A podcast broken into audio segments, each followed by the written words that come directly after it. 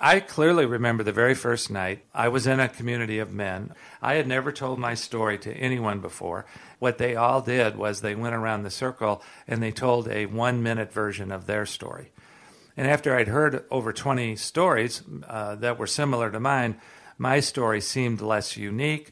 And already I felt a sense of relief that I wasn't alone in some of the crazy stuff that I was doing you know, I was finally asked to uh, tell my own story, which I did. And I, and strangely enough, you know, as people got to know me, they all uh, smiled, they all nodded, and at, at the end of the recitation of this horrendous story of sexual sin, they applauded.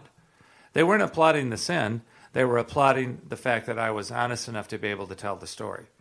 And being in a group of people like that, that uh, share in our common struggles, it, it is incredibly shame reducing to know that we're not alone and to know that we can be honest about who we are. Remember the core beliefs if you knew me, you'd hate me and leave me. So, you know, if, if other people do know us in community and they don't hate us, in fact, they love us, they don't leave us, in fact, they stay with us, that is one of the major antidotes to shame.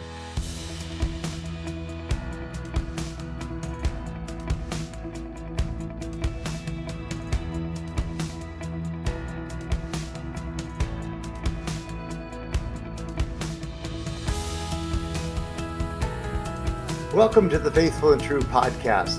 Today we have another legacy podcast featuring Dr. Mark Laaser.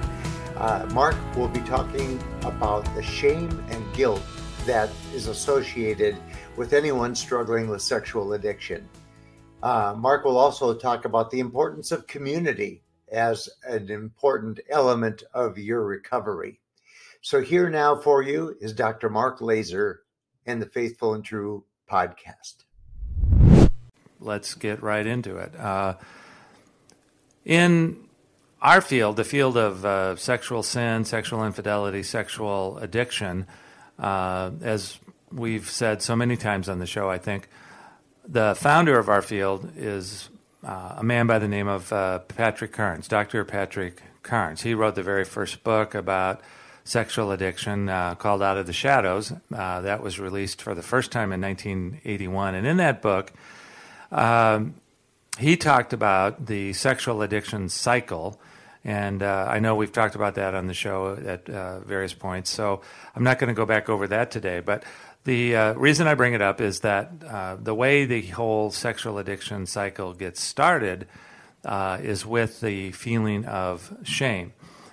What Carnes uh, has a, a brilliant ability to do is break larger concepts down into smaller parts. Uh, shame is, you know, a word that's as old as uh, recorded history. It certainly appears throughout the, the, Bible, both in the Old and the New Testament.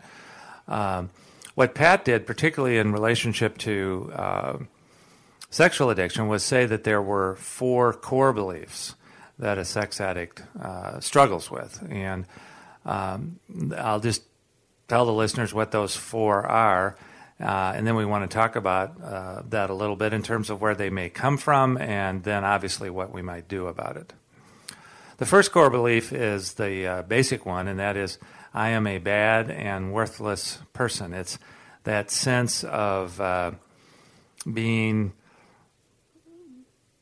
made and not a wonderfully and beautiful way, as you know, this as uh, the Bible talks about. You know, we are fearfully and wonderfully made according to the Bible. But a sex addict tells himself or herself that you know I am I am a bad and worthless person. Um, the second core belief is. Uh, uh, if you really knew me, you would not like me, uh, you would leave me. Uh, the third core belief is uh, no one will take care of me. No one will do nice things for me. Uh, I'm going to need to do nice things for myself. No one takes care of me but me, is basically the simplified version of that. Number three. And number four, in the field of sexual sin and infidelity and addiction, the fourth core belief related to the first three is the way that I take care of myself is my most important need, and that is that sex is my most important need uh, sometimes stated sex is equal to love. And those four core beliefs, uh, it almost seems like it's a progression. It starts with the first core belief, which leads to the second.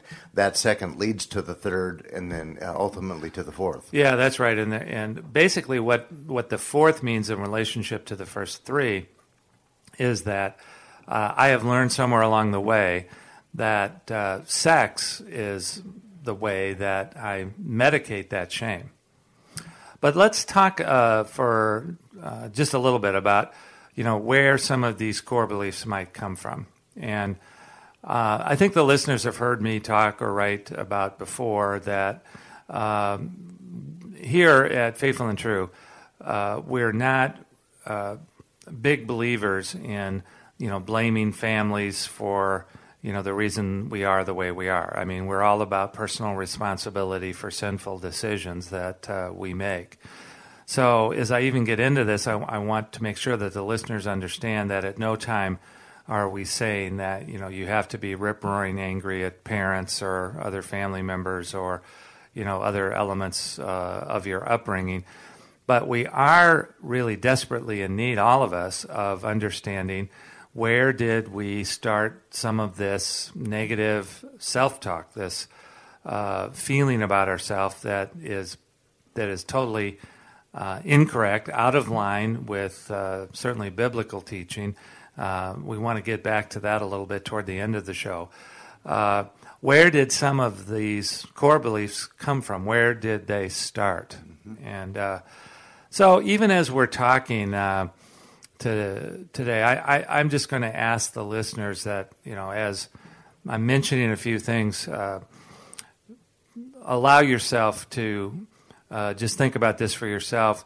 Any memories that come to you from your past, uh, value those as being perhaps even messages from God or messages from your soul about important life events uh, that you may need to uh, experience some healing around.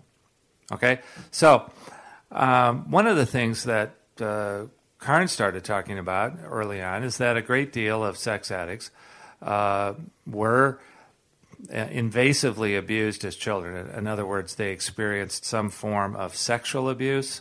Uh, they may have experienced some form of uh, physical abuse. Uh, certainly, a lot of them, a high percentage of them, experienced some form of emotional abuse uh, growing up. And uh, one of the principles that I've always taught is that if whoever it was that was invading you uh, was a person that professed to be uh, a believer, a Christian, uh, a person of faith, then that abuse automatically becomes a form of spiritual abuse. Uh, uh, one of our team here was sexually abused by his youth pastor when he was in high school, actually. And uh, for that sexual abuse to take place, that automatically becomes spiritual abuse because it was the youth at the hands of the youth pastor. Right. Uh, so not only did you know the sexual abuse in that case, and you know uh, millions of other cases, you know, uh, cause you know this person to start thinking, you know, gee, uh, you know, what is it about me, you know, that led to you know that invasion. Uh, was I asking for it? Uh, was I inviting it? Uh, uh what was going on with me that uh, this occurred? And uh, even in those questions that are inside the mind, you start forming a core belief that there must be something wrong with me. When, and remember, core belief number one is, you know, I'm a bad and worthless person. Um, I myself experienced some sexual abuse early on, and even though I was uh, too young to have many intellectual categories in my brain, uh, I know that the uh, effect of that abuse was to start wondering, you know, what's wrong with me. Another thing that happened as a result of that for me is that, you know, I started having all kind of sexual thoughts as a very young boy, and no one was talking about sex uh, back in those days, uh, and hardly at all now even. Um, so I was pretty much left to myself with those thoughts. And I remember early on thinking, someone who has these kinds of thoughts, you know, there must be something wrong with them. Uh, so even, you know, the attractions, the uh, infatuations, the preoccupations, that I had with stuff, it kind of all led to that question in my brain, you know, what is wrong with me? Um, now, the other form of uh, kind of woundedness that could happen when we're growing up uh, is uh, that we're not getting the love, nurture, and attention that we need. Uh, people are not uh, affirming us, they're not uh, giving us blessing, they're not giving us safety. Some of the things that Debbie and I talk about in our book, The Seven Desires of the Heart. And, you know, when those things are not happening, uh, we're left pretty lonely. We're left we're left thinking also at that point, gee, if I was a worthwhile person, these uh, other people in our life would uh, would uh, do the nice things for us that we're not otherwise getting. We we call this form of uh, woundedness abandonment or neglect, and we know that in our field, it's one of the major, if not the most important contributor to that feeling that. I'm not a good person. If I were a good person, I'd be getting these things. Uh, and then if you remember the, the second and third, it's like if you knew me, you wouldn't like me and leave me. So you know these people are people that have experienced abandonment, so they you know don't have a lot of people in their life, and then they don't have people taking care of their basic primary needs in a healthy way. So they're left to wonder, you know, well, you know, if I'm going to get my needs met, I have to do it myself.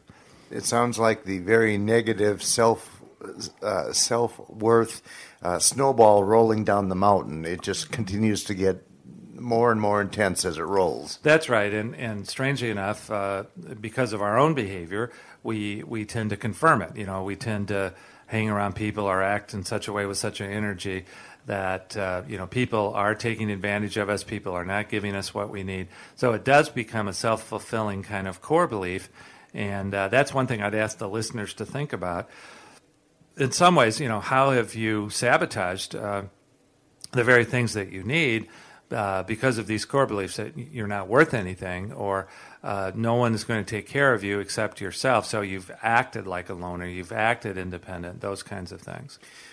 Well, you know, one of the things that could be a segue here is that um, the fact that so many of the listeners, so many of the men, uh, perhaps some women who are listening to this, uh, if they do have the core belief that they are a bad and worthless person, the fact that they're out there in culture and uh, can't even go to the mall, can't go to the beach, can't go to the pool, can't go to the uh, video store, or whatever it is, without getting triggered, that tends to reinforce the core belief that I'm a bad and worthless person. And that's part of the vicious cycle that we get into uh, when we get into uh, an addiction. Before we get to, uh, you know, a very brief uh, talk about, you know, what we can do about this, uh, I just want to make sure the listeners understand. Earlier on, I gave some fairly serious examples of what leads to shame, and that was sexual abuse. Um, in no way was I saying that if you're struggling with sexual problems, do you have to be a sexual abuse survivor? That's not inherently true. I, I want to make sure you understand that. Uh, it could be a matter of physical abuse. We had a young man last night at group. His mother used to slap him all the time. Uh, that's physical abuse. And it also gave him messages about angry women. So when you think about sex addiction coming out of that, you know, you could say that in, in, in many ways, what this young man is looking for is kind women. And, you know, most of the time, in a lot of, a lot of pornography or whatever else, uh, you know, we're talking about, uh, we're looking for kind women. You know, if we grew up with angry women who were even physically abusive, in this case, you know, does it make some sense why even even through uh, pornographic pursuits, you know, we're looking for uh, kindness and nurturing and uh, giving and uh, acceptance, acceptance, being chosen, being wanted. You know, those kinds of things. The other thing I wanted to say real quickly is that uh, it's it's it's way too obvious to talk about mom and dad but you know, how many of of us um, had extended families, uncles, aunts, cousins, uh, grandparents, uh, relatives of some sort that that may have been angry or mean or cruel or avoidant or whatever they were. I mean, so you know, you have to expand your life experience. Uh, I like to think about it also in terms of so many of the lessons that I learned about myself, uh, I learned at school. And I'm not talking about reading, writing, and arithmetic here. I'm talking about social messages that I learned growing up in terms of being tall or overweight or uh, just not thinking that I was attractive, getting teased at school. Uh, I unfortunately had a couple of teachers who, you know, weren't very kind. I've had coaches who yelled and screamed along the way. I've had friends who, you know, would do some merciless uh, teaching along the way. Um, there's so many elements of culture that can lead to this core belief that I'm, you know, I'm a bad and worthless person. No one likes me as I am. No one will take care of me but me. And there's so much about culture, like the trigger of the week, that is teaching us that uh, sex is our most important need. Sex is the way to get those things that we feel like we missed. One of the other main things here to think about is that this is not always a matter of abandonment. This is a matter of sometimes massive amounts of neglect. I didn't get the things that I that I needed. Now, when we come to you know what do we do about this, um, one of the helpful things that I learned early on is that uh, there's a distinction in shame. Uh, uh, the Bible talks about healthy shame, basically meaning uh, that the Bible uh, sense of shame is that you know we all need an awareness that we are imperfect. Since the fall, we we don't get it right. And that that feeling that we are powerless, that we can't always do for ourselves the things that, that we need, really should point us to the fact that we all need a relationship with God. Healthy shame is that sense of powerlessness and knowing that I need God and that I, I need others, and I need those others to be healthy. The other thing that I wanted to talk about getting into this is that one of the early things to do is to uh, separate out your sense of shame and guilt. Uh, so oftentimes we confuse the two. We think because I've done bad things, uh, I am therefore a bad person. Uh, one of the early writers in our field uh, talked about the fact that the difference between shame and guilt is guilt is uh, the knowledge that I made a mistake. Uh, shame is the feeling that I am a mistake. So, one of the early things to do is just sort out. You know, you are not defined by all of the things that, that you have done. Now, you may have made some mistakes, committed some egregious or horrible sins, but that doesn't define who you are as a person. Uh, that certainly uh, can get us to, you know, our biblical message that uh, God loves us. We are fearfully and wonderfully made and uh, in just a minute, I, I want to get to the Easter message. We're recording this show during during Holy Week, so obviously God knew about our powerlessness. God knew about our inability to help ourselves, and God sent His only Son so that He would take care of all of those mistakes that we make and that inability we have to ever get it fully right. So let's get back to that in a minute. The main thing, though, that I think uh, in the early days for guys that are struggling with shame is to get in community, get in groups. Now, you know, getting in groups is going to be one of the themes of this show that we are going to beat to death because it is one of the primary ways out of any form of addiction. Uh, I clearly remember the very first night that uh, uh, I was in a community of men, all of whom were struggling with sexual addiction. I had never told my story to anyone before, and I uh, walked into this treatment center and there was I don't know 20, 25 uh, people there, and they had uh, introductory group. Uh, and what what they all did, they didn't they didn't want me to introduce myself, at least not yet. What they all did was they went around the circle and they told a one minute version of their story. And after I'd heard over 20 stories uh, that were similar to mine, my story seemed less unique. Uh, and already I felt a sense of relief that I wasn't alone in some of the crazy stuff that I was doing. You felt empowered to share your personal story. I did. And uh, at the end of all of them talking, you know, I was finally asked to uh, tell my own story, which I did. And I, I remember as I did that, and strangely enough, uh, contrary to that one core belief, you know, as people got to know me, they all uh, smiled, they all nodded, and at, at the end of the recitation of this horrendous story of sexual sin, they applauded. They weren't applauding the sin, they were applauding the fact that I was honest enough to be able to tell the story. And being in a group of people like that, that uh, share in our common struggles, it, it is incredibly shame reducing to know that we're not alone and to know that we can be honest about who we are. Remember the core beliefs if you knew me, you'd hate me and leave me. So you know, if, if other people do know us in community and they don't hate us, in fact, they love us, they don't leave us, in fact, they stay with us, that is one of the major antidotes to shame. To be able to tell your story and be understood, be accepted, be embraced, be loved, and be supportive. So let me say in the strongest terms if you're not in community, you need to be in one and you need to find it. There are other shows that we've done about how to do that. There's writings that we've done about how to find that. The main thing to do if you're locked in a world of shame is to find someone to talk to about that uh, very difficult place you're in. It's great, great advice, and, and I think that uh, our listeners will. Um, I, I, know that there are men out there, women out there that are thirsty for that message itself. Um, as we wrap things up here, uh, you wanted to uh, leave the listeners with a, a, bit of an Easter message. Well, we're in the middle of Holy Week, and you know, I, I think most of the listeners. I'm assuming, by the way, that most of the listeners are also celebrating Holy Week. That may not be true for all listening, and and if uh, you're not uh, uh, a Christian or a believer, that's fine. Uh, I uh, I would uh, like all of you to know, though, that you know as I you know participate in this week, Holy Week, just a reminder of what God did did for us through His Son. I think that's a very important part of shame reduction. One of my favorite stories, though, from the Bible about Jesus, who we remember this week and what He did for us um, the very first time in uh, the Gospels that he reveals the fact that he is, in fact, the Messiah that the Jews have long been anticipating and expecting is in a rather remarkable story in the Gospel of John in the fourth chapter. And I don't have time this morning to unpack all of this, but in the story of the woman at the well of Samaria, which is in chapter 4, and I would invite the listeners uh, uh, to look at it and read it, I just would uh, remind them as they read it that Jesus, you know, in this story is going to reveal to this woman at the well uh, that he is, in fact, the one that the Jews have long expected, the Messiah.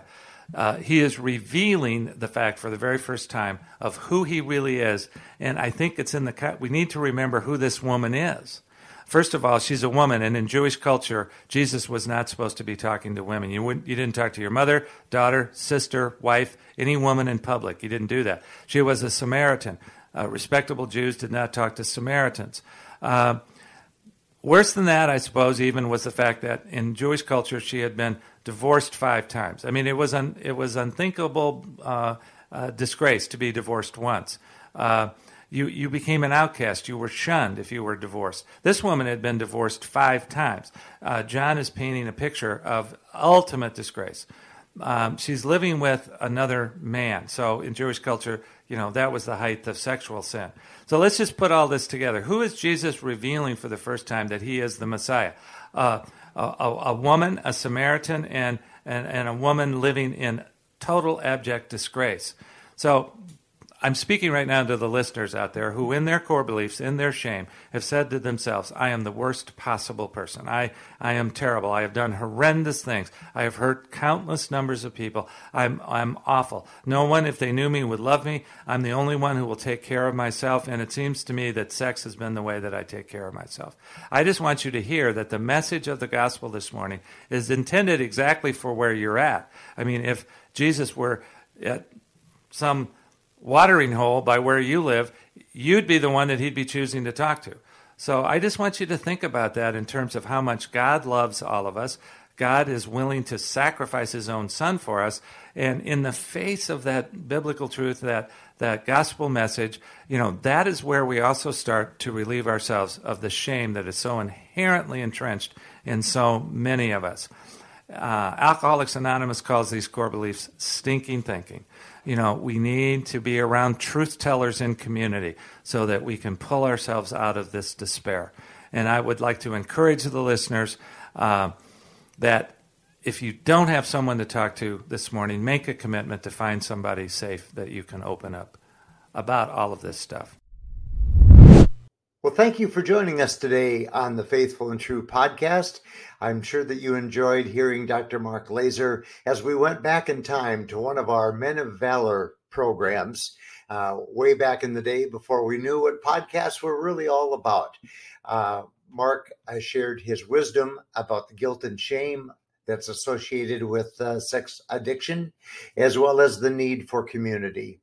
If you're uh, a man who is out there and you're hearing this message and you have identified the fact that you have a problem with this uh, with this struggle we invite you to visit faithfulandtrue.com where you'll find many free resources, um, much uh, relevant information that will help you in your fight uh, against sex addiction, as well as the invitation to visit our workshop page where you'll learn about the Men's Journey Workshop. Uh, we invite you to take a close look at that because that's going to be the number one recommendation that our counselors would have if you came to Faithful and True would be to attend our three day workshop. Visit that uh, page at faithfulandtrue.com. If you're the spouse of a man that struggles with sexual addiction, we also have the Women's Journey workshops.